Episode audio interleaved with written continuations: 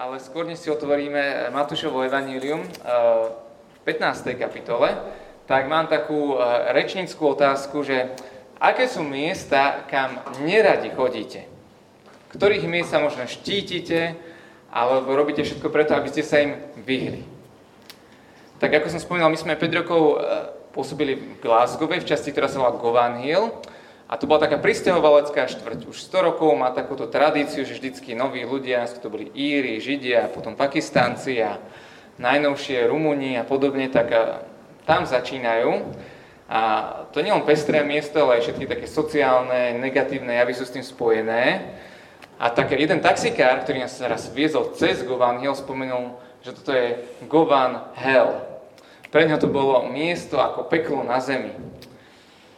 Tak ehm, čo je možno vaše miesto, kde nechcete vstúpiť? Niekedy sa možno bojíme vstúpiť medzi chudobných, či nás tam nezbijú, neokradnú. Alebo to môže byť aj naopak. Ehm, keby niekto z nás dostal pozvánku do prezidentského paláca, tiež sa nám môžu triasť kolena, či na takom mieste nespravíme fópa, či si tam nespravíme hambu. Poznáme všetci iba také to svoje okolie, kde sa cítime bezpečne rodinu, pracovisko, svoj zbor. A prekročiť hranice a vstúpiť do neznámeho, to je, to je risk, ktorý sa väčšinou podstúpiť nechce. No aký je Boží pohľad na hranice? V akých hraniciach žije Boh? Nájdeme ho iba za múrmi kostolov, múrmi modlitební? Tak práve dnes si prečítame príbeh o tom, ako Ježiš radikálne prekročil hranice. Dnes pre nás, keď chcete prekročiť štátne hranice, to není jednoduché. Treba kopec papierov vyplniť, trpezlivosť, očkovanie, testovanie. Ale tú hranicu, ktorú teraz uvidíme, že Ježiš prekročil, to bola oveľa zásadnejšia bariéra. Ale on ju prekročil preto, aby nám ukázal, že evanielium na tejto zemi nemá hranice. Evanielium nepozná hranice. A tak o tom poďme čítať v Matúšovi 15, 15. kapitola od 21. verša.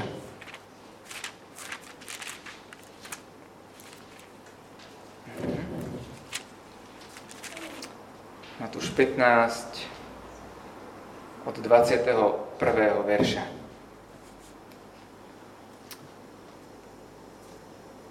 Odtiaľ sa Ježiš pobral do okolia Týra, Týru a Sidonu.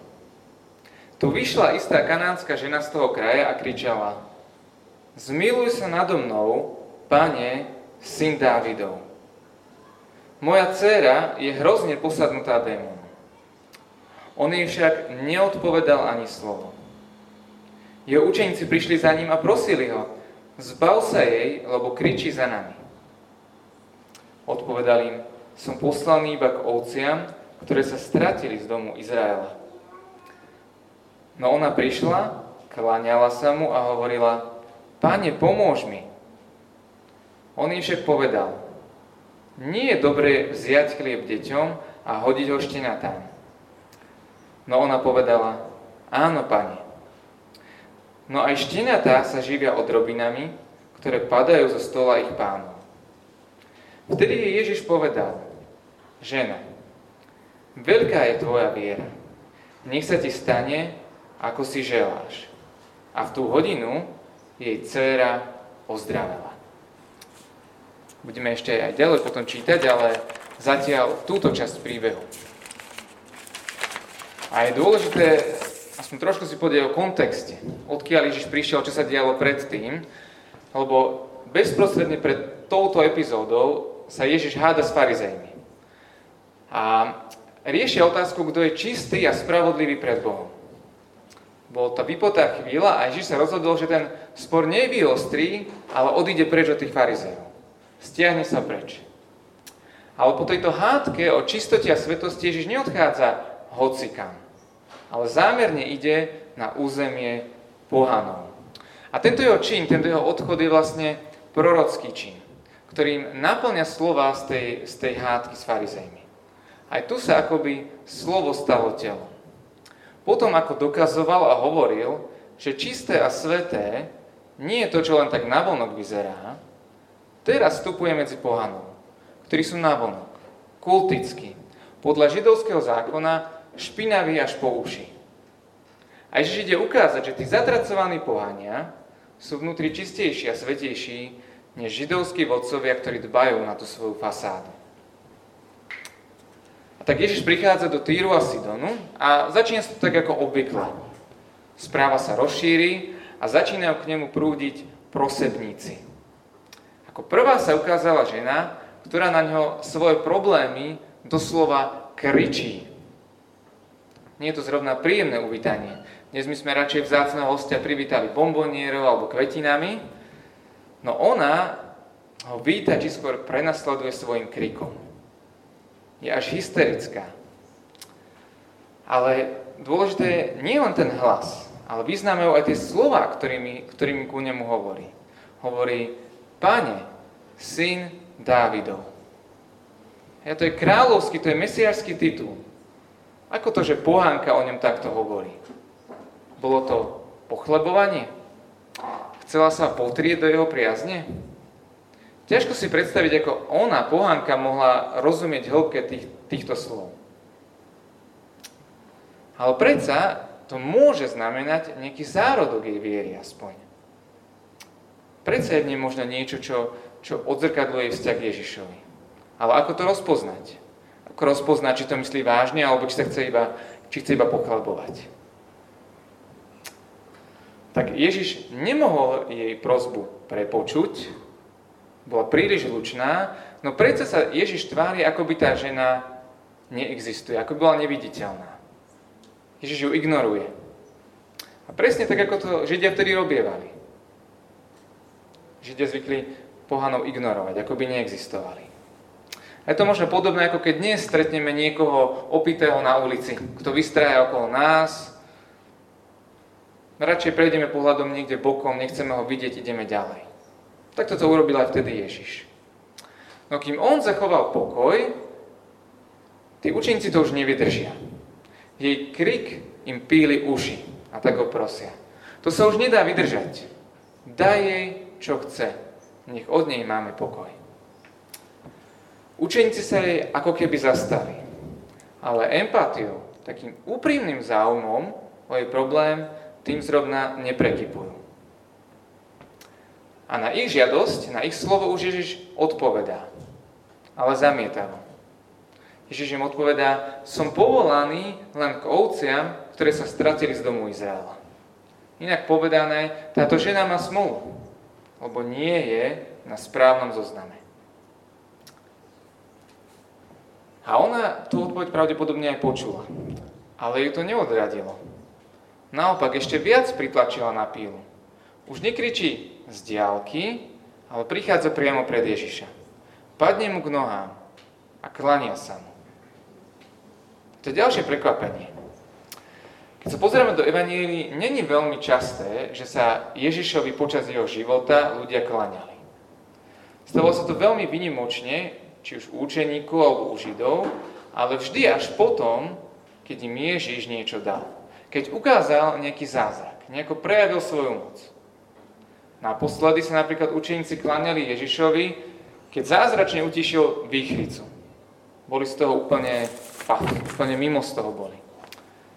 Ale táto žena, okrem odstrkovania a ignorácie, nič nevidela ani nedostala. A predsa sa mu klania. Lenže ako ona zvyšuje latku nástojčivosti, a Ježiš zvyšuje s ňou latku odmietania. Keď konečne prehovorí, zaznejú drsné slova. Nie je dobré vziať deťom chlieb a hodiť ho šteniatá. Dnes sa určite nájdú takí, ktorí majú väčšiu lásku k domácim maznáčikom než k ľuďom, ktorí by radšej dopriali šteniatám než iným ľuďom, ale v tej dobe v danom kontexte to bola jasná urážka. On jej hovorí, že prišiel k vyvolenému národu. A to sú deti. Vy pohania ste žiaľ len ako psi. Ako mohol niečo takého Ježiš povedať? Je toto vôbec Ježiš, ktorého veríme? Keď sa na to pozeráme očami dnešnej politickej korektnosti, zdá sa nám, že Ježiš prekročil nielen geografické a kultúrne hranice, ale až akoby hranice slušnosti. Čo na to tá žena? Hej, pri tom temperamente, ktorý doteraz predvádzala, my sme možno čakali, že sa urazí, že sa nazúri, že mu dá facku, že po ňom niečo hodí. Dnes by taká žena asi po právnikoch poslala obsielku, že ho ide žalovať pre duševnú újmu a pre urážku nadsti. Táto žena sa však neurazila. Nereaguje hnevom, dokonca ani plačom, ale reaguje vierou. Hoci je k nej Ježiš niečom akoby nemilosrdný, ona príjme jeho slova a prehltne tú trpkú pilulku a uzná, áno, ja, aj moja rodina, môj národ, sme len akoby tie psy, tie štenatá. Uznala, že Ježiš na prvom mieste neprišiel kvôli nej. A keď pred chvíľkou vyznala, že Ježiš je pán, syn Dávida, tak teraz dokázala, že to myslí vážne. Ježiš je syn Dávida, židovský král. A králi majú právo rozhodnúť, koho povýšia a koho ponížia. O koho sa postarajú a koho prehliadnú. Ona vyznala a uznala, že Ježiš ju má právo aj obísť. Ale práve táto pokora, táto jej poníženosť jej umožnila prejsť do rozhodujúceho protiútoku. Ježišovi odkázala. Práve preto, že my sme tí poslední, niečo menej cenní. Máš ty, židovský mesiáš, máš nám darovať aspoň tie omrvinky. A práve tu sa Ježišov postoj otočil 180 stupňov. Už ju neignoruje, ani neodmieta. Naopak, vychvaluje jej vieru a splní jej želanie. A pri tom, ako to splní, sú dve veci také špeciálne predchádzajúcej 14. kapitole Matúš zaznamenal, ako Ježiš karhá Petra.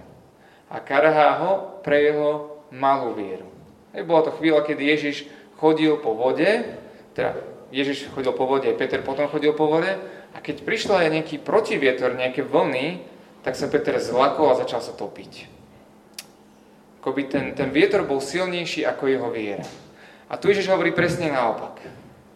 Viera tejto ženy je veľká. Ale aj táto žena musela čeliť aké musím proti vetru.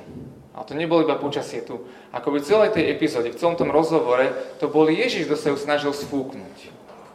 Ale ona stála pevne. Došla až do cieľa, práve preto, že jej viera bola iná. Jej viera bola veľká. A druhá zaujímavosť je, že v evaníliách iba dvakrát Ježiš niekoho uzdravil na diálku.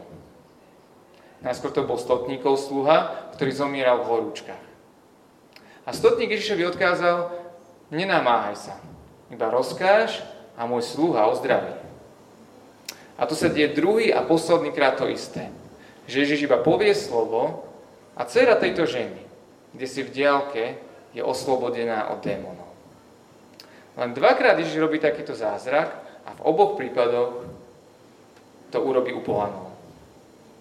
A tak hoci Ježiš prišiel na prvom mieste zachrániť Židov, vyvolený národ, tak tú najväčšiu vieru prejavili paradoxne pohania. No a čo z tohoto príbehu vyplýva pre nás? V prvom rade to možno koriguje naše také moderné či postmoderné predstavy o Bohu. Videli sme, že ako keď Ježiš pristupuje k tej žene, tak búra niektoré naše predstavy. Niečom akoby skoro podkopával našu vieru. Lebo my si Ježiša niekedy predstavujeme ako takého dobráka, ktorý sa na každého usmieva, stačí ho pekne poprosiť a on pre nás urobí prvé i posledné. Pán Ježiš povedal, že prišiel, aby nám slúžil. A práve takto ho častokrát vnímame, ako sluhu.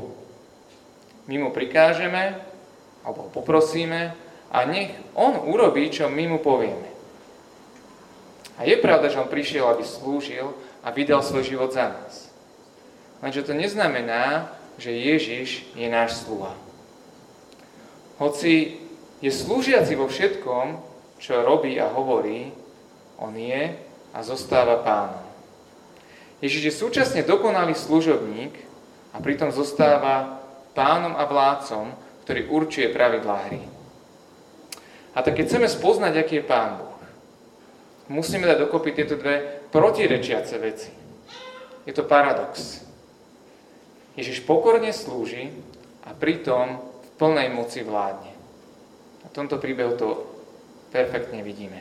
Ježiš pokorne slúži, uzdravuje, ale pritom v plnej moci vládne a drží si svoju autoritu.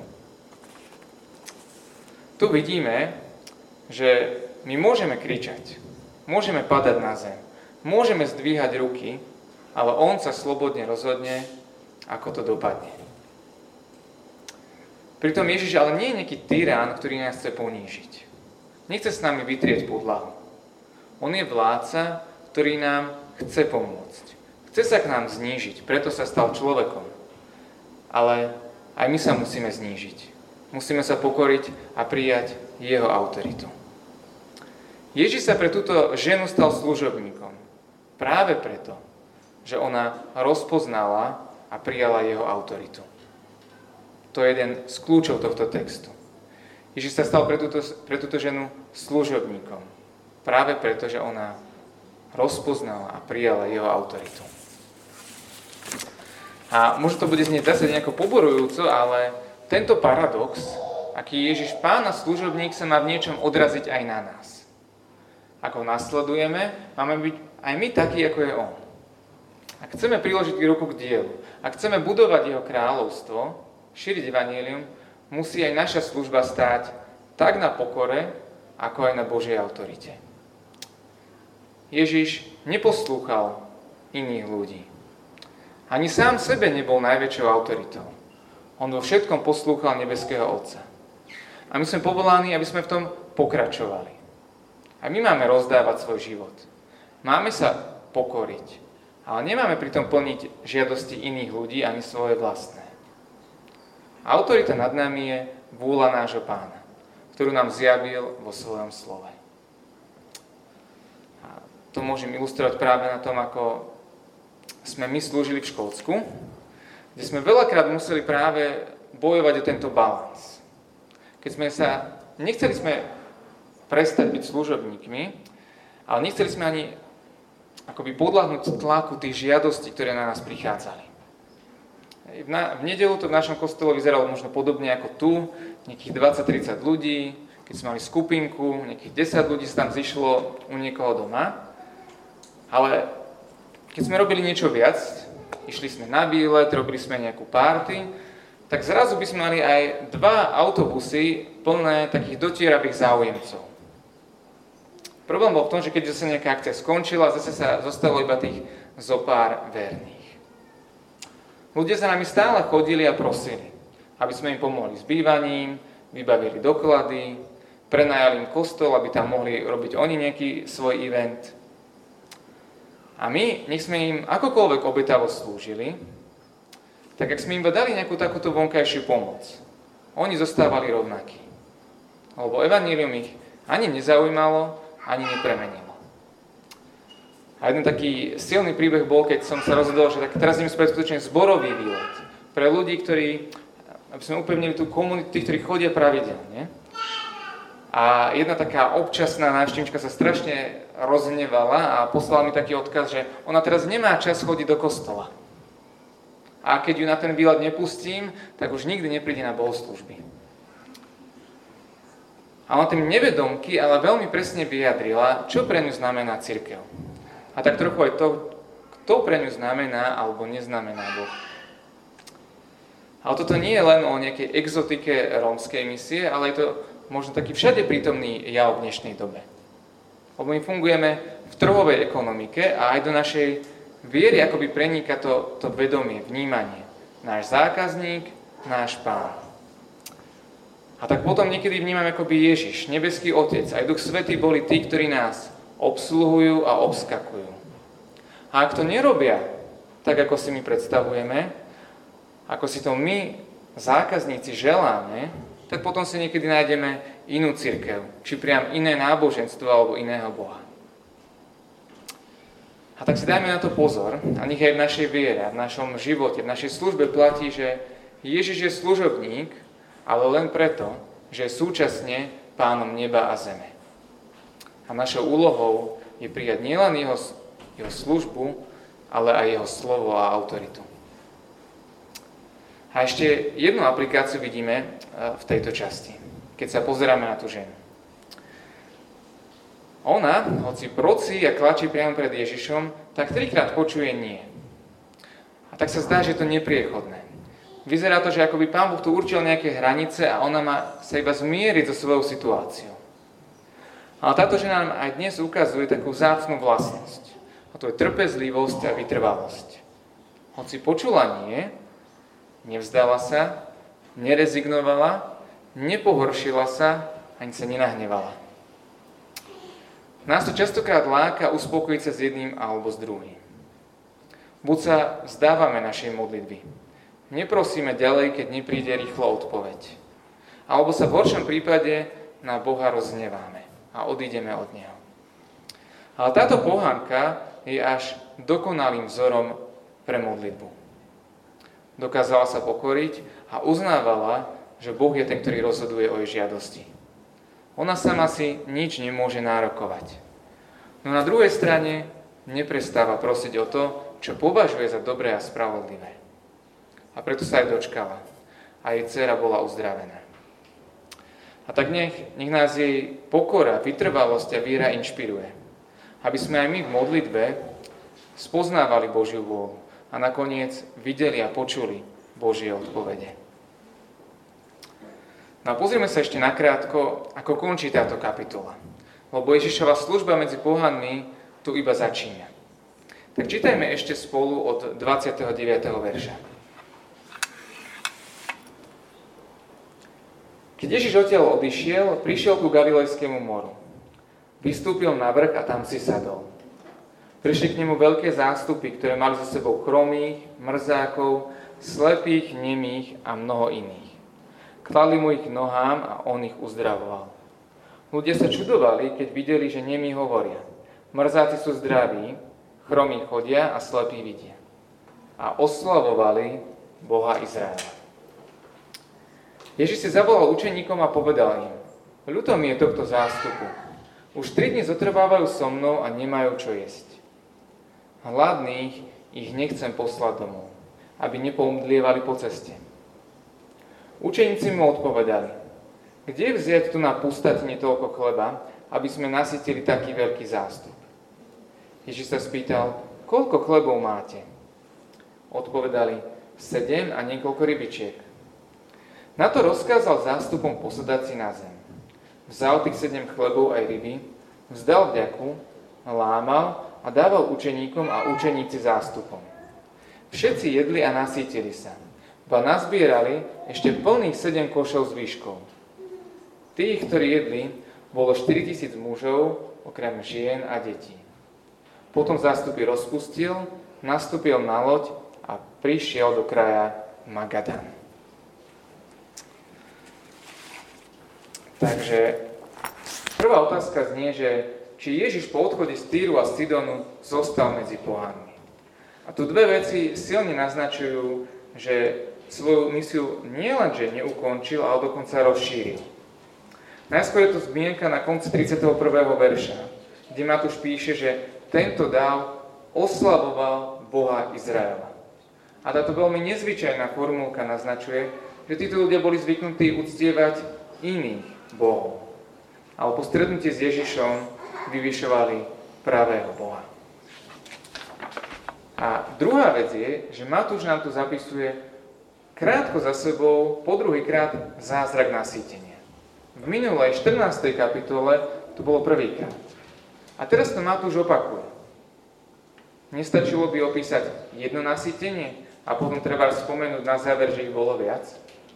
Prečo Matúš náročky a do detailu dvakrát po sebe opakuje skoro ten istý príbeh. No robí to preto, že toto druhé nasýtenie má iné posolstvo, iný zámer než ten prvý. Ježiš tu nekrmi vyvolený národ, ale práve tých zaznávaných pohanov. A keď sme pred chvíľkou videli, ako tá kanánčanka horko ťažko bojovala o omrvinky, tak keď sa ukázala aj viera, tak zrazu bolo dosť jedla pre mnoho tisícovú hostinu. A pozrime sa, aj na to, že aké sú tie detaily, ktoré odlišujú tieto dve nasýtenia. Ty nám to viac tak nastíne. Tak jednak je zaujímavá už tá reakcia učeníkov. Tí pred chvíľkou zažili nasytenie 5000 ľudí. Vedia, čo Ježiš dokáže. Teraz sú akoby v identickej situácii. Sú obklopení hladným zástupom. No zrazu si nevedia predstaviť, ako, ako sa to dá vyriešiť. Zabudli na to, čo Ježiš dokáže?